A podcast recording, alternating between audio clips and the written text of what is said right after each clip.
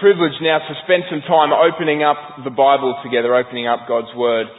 And I'd like to begin by asking you if you know uh, what these three men on the screen have in common.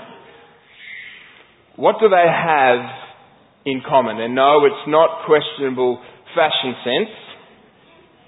The answer is that they have all experienced what we might call a fall from grace. Lance Armstrong, of course, won the Tour de France, the most difficult race in cycling, a record seven consecutive times. Until in 2012 it was revealed that he had been using performance enhancing drugs. Jim Bakker was one of the most popular televangelists in the 1980s. But then in 1987 he was engulfed in financial and sexual scandal and was sentenced to 45 years in prison, of which he only served eight. King Charles I was England's first king to be convicted of treason in 1649. He tried to bring back the divine right of kings in a time when absolute power wasn't very popular, and it led to a bloody civil war and King Charles actually being beheaded all of these men experienced what we would call a fall from grace. And it's easy to perhaps shake our heads at these guys. It's easy to think maybe, how could they be so stupid? How could they be so dumb? But the truth is, every single one of us are, a moment away from making a decision or, or uh, triggering a series of decisions that could have disastrous consequences in our families, in our lives, in our ministries, whatever it might be. In fact, the Bible says, if you think you are standing firm, be careful that you don't fall. Now, of course, we are safe and secure in the hands of God. I'm not suggesting that when we sin, we fall in and out of God's love and God's favour, but I'm saying we need to keep a careful watch on our lives.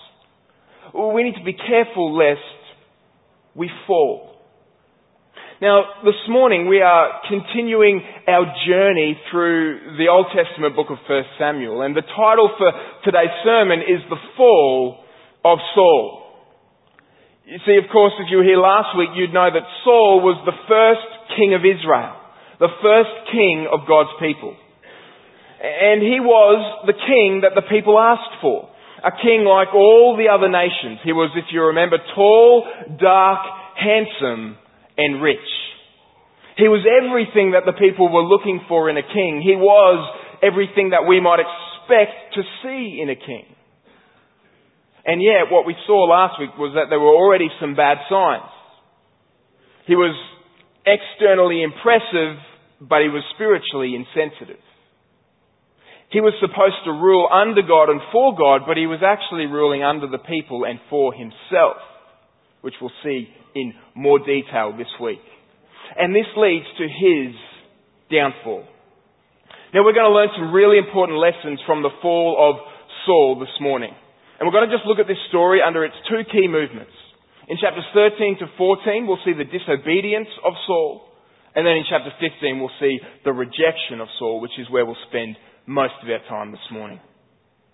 Now, as the story picks up in chapter 13, we see that the Israelites and the Philistines, their neighbours, are at it again. And Jonathan, who is the son of Saul, a, a, large amount of time has elapsed since we last met Saul. Jonathan, his son, has successfully attacked one of the Philistine outposts. And the Philistines respond by mustering together a huge army and coming out against the Israelites.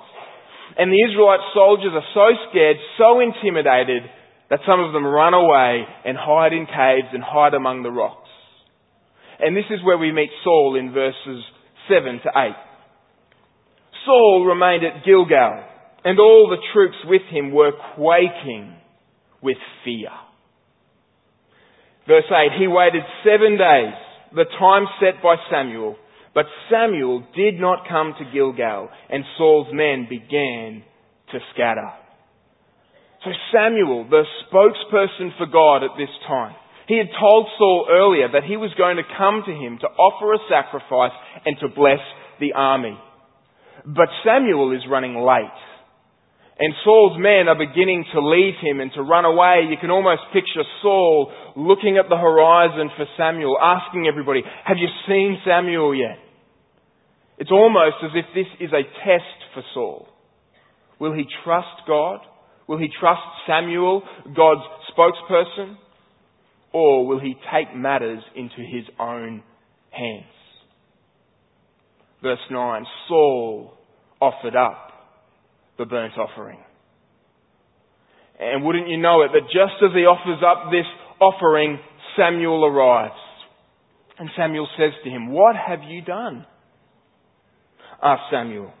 Saul replied, When I saw that the men were scattering, and that you did not come at the set time, and that the Philistines were assembling at Michmash, I thought, Now the Philistines will come down against me at Gilgal, and I have not sought the Lord's favour. So I felt compelled to offer the burnt offering. You have done a foolish thing, Samuel said. You have not kept the command the Lord your God gave you. If you had, he would have established your kingdom over Israel for all time. But now your kingdom will not endure. The Lord has sought out a man after his own heart and appointed him ruler of his people, because you have not kept the Lord's command. Now you might think, well, what's the big deal? I mean, why is Saul rejected just for offering up this sacrifice? Does it really matter that much? Well, it matters for a couple of key reasons. The first is that it was the job of the priest, not the king, to offer sacrifices. Saul is presuming to take on the role of priest as well as king. He is flagrantly disobeying the command of God. Samuel was the bearer of God's word, and Saul was supposed to wait for Samuel, wait for his word. But he takes matters into his own hands. But the key reason, the key matter in Saul's downfall is that he offers reasons, not repentance. He gives excuses for his actions rather than repenting of his actions. I mean, when Samuel asked Saul, What have you done? Instead of giving excuses and blaming the soldiers for scattering and blaming Samuel for being late, he should have taken responsibility and repented. Should have said, oh, he should have said, I've done a foolish thing. I was scared and I failed to trust the Lord. Please forgive me. But he doesn't. He makes excuses. In fact, it reminds me of how children often respond when they're caught doing something wrong. For example, rather than saying, I'm sorry when they punch their brother in the face, they say, well, he took the toothpaste off me. Now this may or may not have happened in one of the households of our staff members this week, but I don't want to embarrass her, so I'm not going to tell you that it was Emma. She's not here this week, so I can embarrass her. But this is what we do as adults as well, not just when we're children. We pass the buck. We blame others. We make excuses.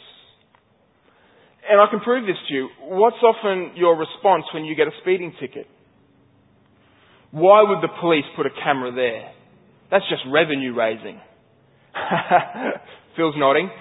Not, not, oh, I did the wrong thing. I was going over the speed limit. Why would the police do that? This is what we do, and we're going to explore this more as we get into the story of Saul. But when he disobeys God, he makes excuses. He gives reasons rather than repenting. And in chapter 14, Saul actually adds stupidity to his disobedience. See, what we see happen is Saul makes a bizarre oath for no apparent reason that prevents his soldiers from eating until the battle against the Philistines is over. And this foolish oath almost costs the life of his son Jonathan. See, Saul is looking more and more like the kind of king that God, God warned his people about in chapter 8, if you remember that. He's strong, he's handsome, he's impressive, he's even a pretty good military leader, you'll, you'll see in other parts. But he's also stubborn and foolish and proud. And most importantly of all, most seriously of all, he is unwilling to listen to God. And this leads to his rejection that we see in chapter 15. See, chapter 15 begins with Samuel coming to Saul with a message from God. And this is what God says to Saul through Samuel. He says, I will punish the Amalekites for what they did to Israel when they waylaid them as they came up from Egypt. Now go, attack the Amalekites and totally destroy all that belongs to them. Do not spare them. Put to death men and women, children and infants, cattle and sheep, camels and donkeys.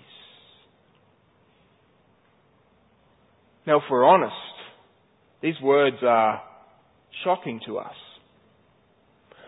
I mean, perhaps you're a Christian and, and you're thinking, is that really in the Bible? Did God really command that? Maybe you're not a Christian and you think, well, see, this is why I don't believe in the God of the Bible. This seems violent. This seems petty. Maybe you're on the fence when it comes to Christianity, and, and this kind of thing makes you think twice. I mean, wherever you land, I, I think we all wonder, is, are these the same words of the God, the same God who's described in Psalm 145 as the Lord is good to all? He has compassion on all he has made. Now the truth is that this is an incredibly complex issue that requires more time than we have this morning to really adequately cover all the issues. But it's in the text. And so we don't want to avoid it or dodge it. And so let me just make a few observations. The first thing we need to understand is we must understand the background to what's going on here. See, the Amalekites, they were descendants of Esau. Remember Esau from Genesis 25 sells his birthright to, to Jacob for a bowl of soup? Well, the Amalekites actually settled in a, a region to the south of Israel. You can see them down the bottom here, just below Beersheba. Now the Amalekites and the Israelites were in constant conflict.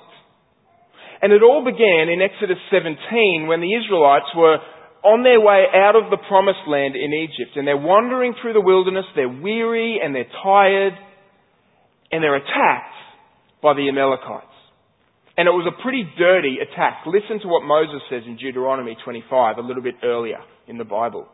He says, Remember what the Amalekites did to you along the way when you came out of Egypt. When you were weary and worn out, they met you on your journey and attacked all who were lagging behind this is what the Amalekites would do. They were a, a barbaric people. They'd come to the rear of your um, caravan and they'd cut down everyone who was slow and weak and infirm and then work their way up.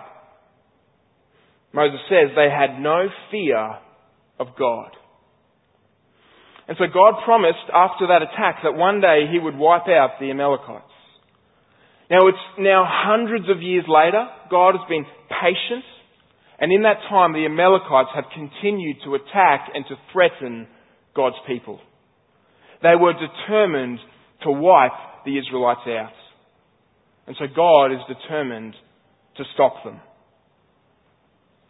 Now, you, maybe you're thinking, well, is this just a matter of spite? Is this just a matter of revenge? The answer is that by stopping the Amalekites, God is protecting far more than just his people, though he is doing that. God is also protecting his promise to bless the world through his people. See, Israel were God's chosen people, but they were chosen to be God's source, God's conduit of blessing to the entire world. Do you remember what God said to Abraham when he called him the, the father of the Israelite nation? He said, In you all the families of the earth shall be blessed. This is why one writer says the Amalekites are not simply threatening a people group with their determination to wipe out Israel, but they are a threat to the salvation plan of God for all other nations. Now, this background helps us a little bit to understand the story and what's going on. Because on the surface, this looks like an act of genocide. but rather it's an act of judgment. Tim Chester in his commentary says, to modern ears, this sounds alarmingly like ethnic cleansing. But this is ethical cleansing rather than ethnic cleansing. This is an act of judgment against sin. Destruction will come to the Amalekites not because they are Amalekites, but because they are sinners. In a sense, this should alarm us. Not because it is unfair, but because it is fair. And because while we are not Amalekites, we are sinners. Their destruction is a picture of what humanity deserves and faces from God. And we have to read this story in light of the entire Bible. Because this is a small scale anticipation of God's final judgment. The Bible says in, in 2 Thessalonians that when Jesus returns, he will punish those who don't, do not know God and do not obey the gospel of our Lord Jesus. Now I know these are hard truths and this is a difficult story. But we can't avoid hard truths just because they make us uncomfortable. If you went to the doctor because you were sick, you wouldn't want the doctor to lie to you just because the truth would make you uncomfortable. You would want to know the truth so you know what you need to do and how you can find healing. And the Bible is telling us the truth this morning. It's that God takes our sin and our evil very seriously. And His judgment upon it is certain. But the good news of the Bible, the good news of Christianity, is that it does not, God does not just diagnose our problem, but He also gives us a solution. See, if the problem is God's coming judgment upon our sin and rebellion, then the solution is God's Son, Jesus Christ, freely bearing our judgment upon the cross. So that we can stand before God forgiven, loved, and accepted. First Peter chapter 3, uh, he, he writes, For Christ suffered once for sins, the righteous, that's Jesus, for the unrighteous, that's you and I. Why? To bring us to God. In another part of the Bible, we're told Jesus delivers us from the wrath, from the judgment to come. One of my favourite hymns puts it this way. Because the sinless Saviour died, my sinful soul is counted free. For God the just is satisfied to look on him and pardon me. And so we have to read this story in light of the rest of the Bible. That's how we properly understand it. But as we read this story, we must also properly apply it. You see, this is not precedent or permission for violence against others. One scholar, an Australian scholar, he writes, he says, in these days of much religiously motivated violence, it is very important for us to understand that we are not living in the time of the Old Testament, when God's judgment was often brought on individuals and nations by war and other acts of physical violence. We find ourselves living in a time when it is not up to Christian people to repay anyone evil for evil.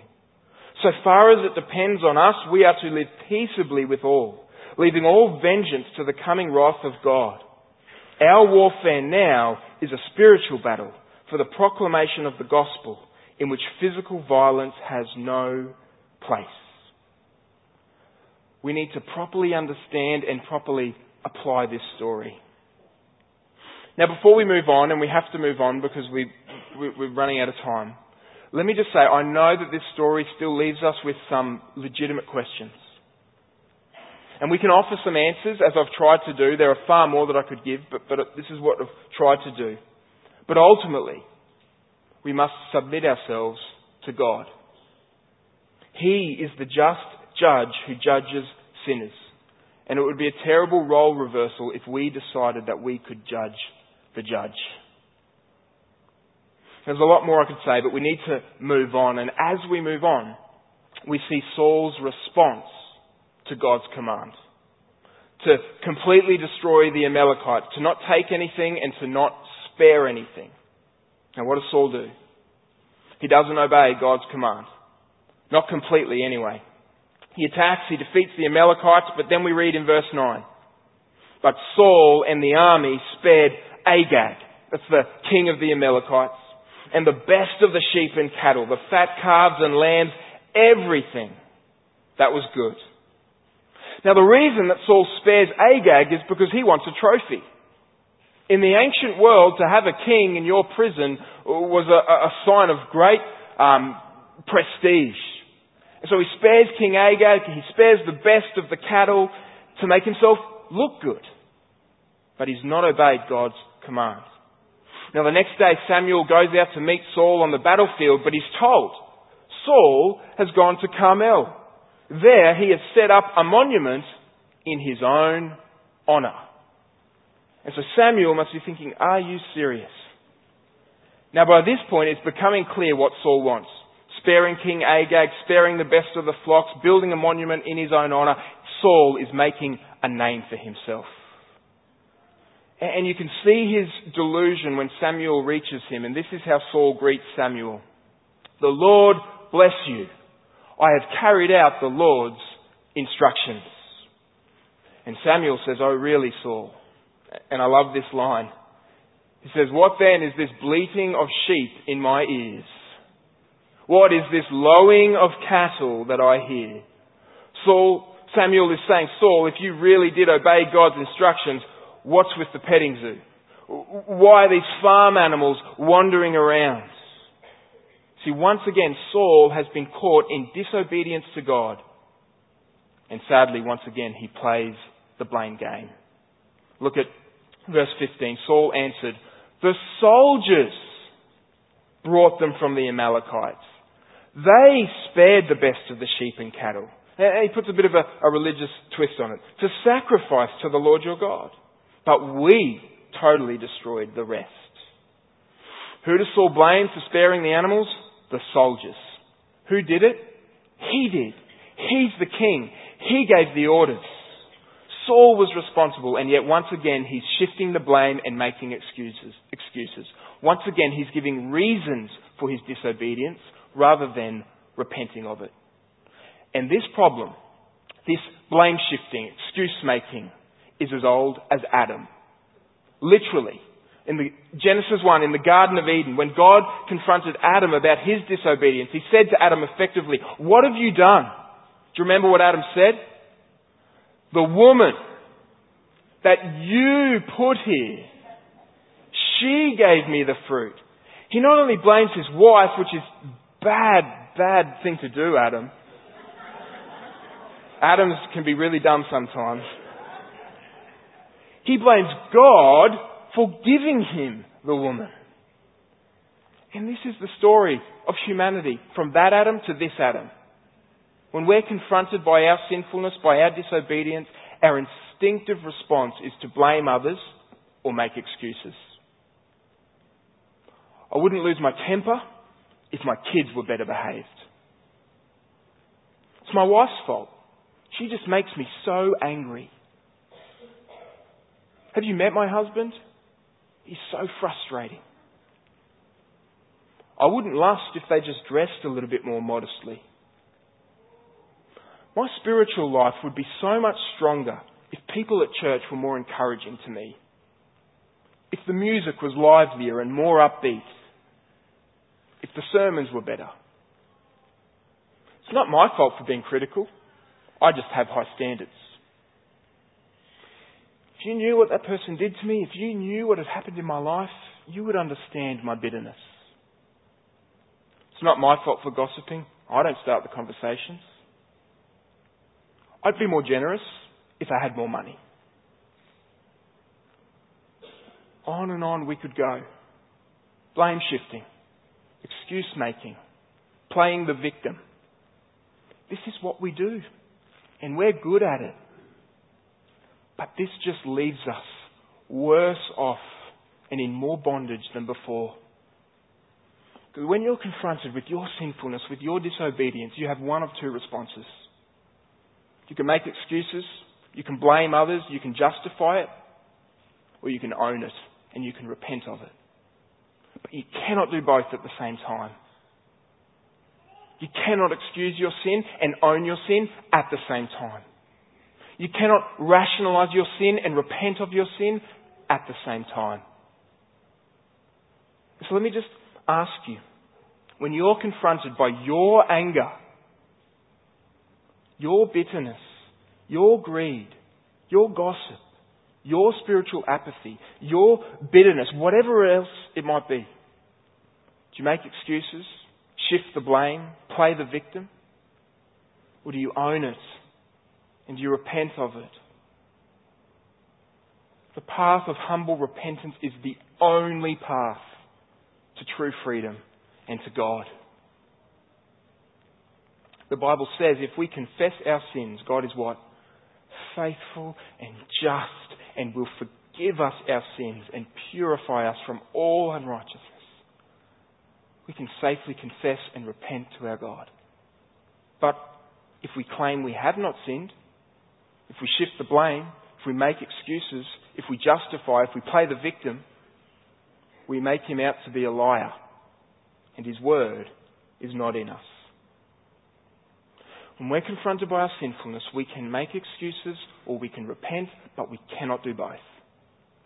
And this is the lesson that we need to learn, that I need to learn. And this is the lesson that Saul needed to learn. And as the story goes on, it seems like he learns his lesson. Look at verses 23 to 24. Samuel says to him, because you have rejected the word of the Lord, he has rejected you as king.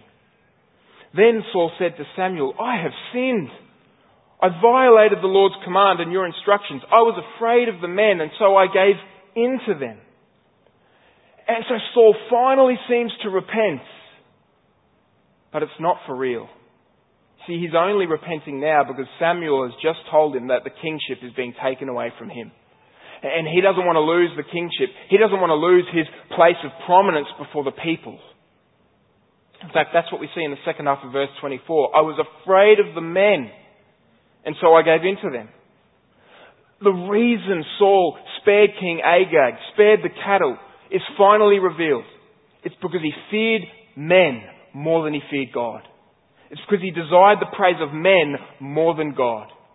Because he craved the acceptance of men more than God, and it led him to disobey God. And this is really important because this is not just Saul's problem, but this is our problem as well. It goes by different names people pleasing, peer pressure, codependency, but the problem's the same. Fearing people more than God. And this is devastating because when we fear people more than God, we end up obeying people more than we obey God. Let me say that again. When we fear the opinion, the rejection, whatever it is, when we fear people more than God, we end up bowing to people and their demands more than God. In fact, Proverbs 29 verse 25 says this, Fear of man will prove to be a snare, but whoever trusts in the Lord is kept safe. Now this proverb became a reality in the life of Saul. His fear of man ended up becoming a snare to him. It trapped him in disobedience to God, which led to his rejection. In fact, this is what we read in verse 22, which is the key verse and takes us to the heart of the story as we land. Samuel said to Saul, said, Does the Lord delight in burnt offerings and sacrifices as much as in obeying the Lord? To obey is better than sacrifice. See, what God really wanted from his king was obedience. He didn't want Saul's token sacrifices and half-hearted excuses. He wanted a heart fully surrendered to him. He wanted a king fully obedient to him. And the truth is, this is what God wants from us as well. God doesn't just want us to come to church, sing some songs and go home. He wants, He deserves more than just an hour or two once a week. He wants a heart fully surrendered to Him. When Jesus was asked, what is the greatest commandment in the law? What does God ultimately require of us? What did He say? Love the Lord your God with all your heart, all your mind, and all your soul. A heart fully surrendered to Him. And maybe you're thinking, but Adam, I haven't lived my life fully surrendered to God. In fact, I'm a lot like Saul. I'm a lot more like Saul than I'd like to admit. I make excuses. I've blamed others. I've disobeyed God again and again. Am I too rejected by God like Saul? And this is really where this story should lead us. It should leave us crying out for a greater king. For a king whose heart is fully surrendered to God, who is fully obedient to God, who leads us to ultimate victory and true obedience from the heart. And many years later, there was such a king. On the night before he went to the cross, King Jesus was in the Garden of Gethsemane, and he too was faced with an impending sacrifice. And it was going to be incredibly tough for him to obey. Because the sacrifice that he faced, it was not just a sacrifice for himself, it was a sacrifice of himself. But this time, despite the great cost, God's King obeys. He says to his Father in heaven, Not my will, but yours be done. And then, like Saul, Jesus in the garden is left all alone. All of Jesus' disciples scatter like Saul's armies. And the enemies are closing in around him. If ever there was a moment to disobey and run, it was this one. But Jesus, God's true King, stays. And he goes to the cross not sacrificing for himself, but sacrificing of himself for you and for me. Jesus is the God's true King. And in Jesus, we have a King who humbled himself by becoming obedient to death, even death on a cross. And because Jesus was truly obedient, God has exalted him to the highest place and gave him the name that is above every other name, that at the name of Jesus every knee should bow in heaven and on earth and under the earth, and every tongue confess that Jesus Christ is Lord to the glory of God the Father. Jesus is the King who will never be rejected. Which means if you are in Jesus, you will never be rejected. And so, what's your response to this amazing grace? What's your response to this King who has done everything necessary for you? We sang it just a moment ago. Love so amazing, love so divine demands my all. So, what step of obedience is God calling you today in response to what He's done for you? Let's enter a time of prayer and reflect on that question together. Pray with me. Heavenly Father, love so amazing, love so divine demands our all. So in response to what King Jesus has done for us, the truly obedient King, Lord, we want to go from here and we want to lay down our lives as living sacrifices for you for your glory, for your kingdom, and for our good. Holy Spirit, lead us into all that you have to us. Lead us into increasing obedience. Lead us into deeper joy that is found with King Jesus. We love you, Lord, and we pray this in your name. Amen.